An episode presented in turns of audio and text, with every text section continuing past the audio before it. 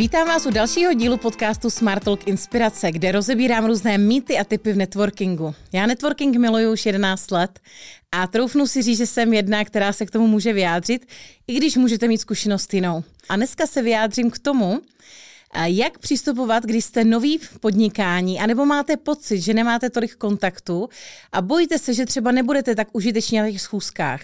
Nejsou to moje nápady ani myšlenky, ale je to o tom, že se vám to děje.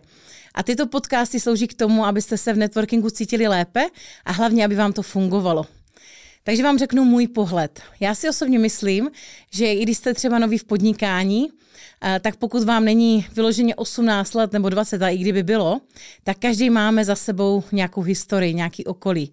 A to, že nově podnikáte, tak neznamená, že nemůže být pro mě užitečný kontakt z vašeho předchozího zaměstnání nebo sportu nebo jiné umělecké kariéry.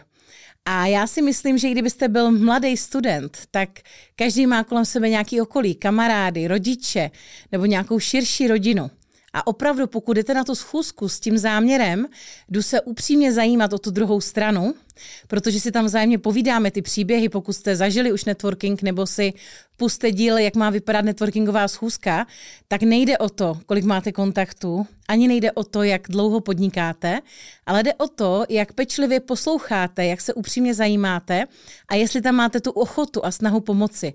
Protože právě, když to tak řeknu na příkladě, nějaký mladý člověk, který třeba nemá tolik zkušeností, tak může využít zase sociální sítě, které můžou být pro tu druhou stranu naopak něčím novým a to, že mu pomůže, jak vytvořit příspěvek, nebo mu udělá reels na té schůzce, nebo mu dá like, komentář, odběr, to všechno něco znamená. A jsem moc ráda, že členové, co už k nám chodí delší dobu, tak mi právě zrovna včera jedna potvrdila, že zrovna byla schůzka, kde nevěděla, jak pomoct té druhé straně. A tak nabídla dám like, nazdílím, pomůžu. A i to bylo právě pro tu protistranu jako obrovským přínosem a překvapením, protože všichni si můžeme pomoct. To je můj názor a moje zkušenost. Takže vždycky se jenom zamyslete a uvědomte si, v čem jste jiní. To, že jste ze studentského prostředí, je pro nás, co už dlouho nestudujeme, právě naopak něco, čemu nemusíme rozumět.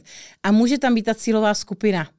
A opravdu já vidím ty spolupráce úplně všude napříč obory, napříč generacemi, ale hlavně napříč lidmi. Protože si pomáháme my mezi sebou a každý jsme něco zažili, někoho známe, takže jenom si věřte, že to, co máte vy, je stejně důležitý jako ta druhá strana. A pokud je to opravdu tak, že sedíte s podnikatelem, který má za sebou neskutečné zkušenosti a máte pocit, že byste ten čas mu nějak chtěli odvděčit, tak ho pozvěte na oběd.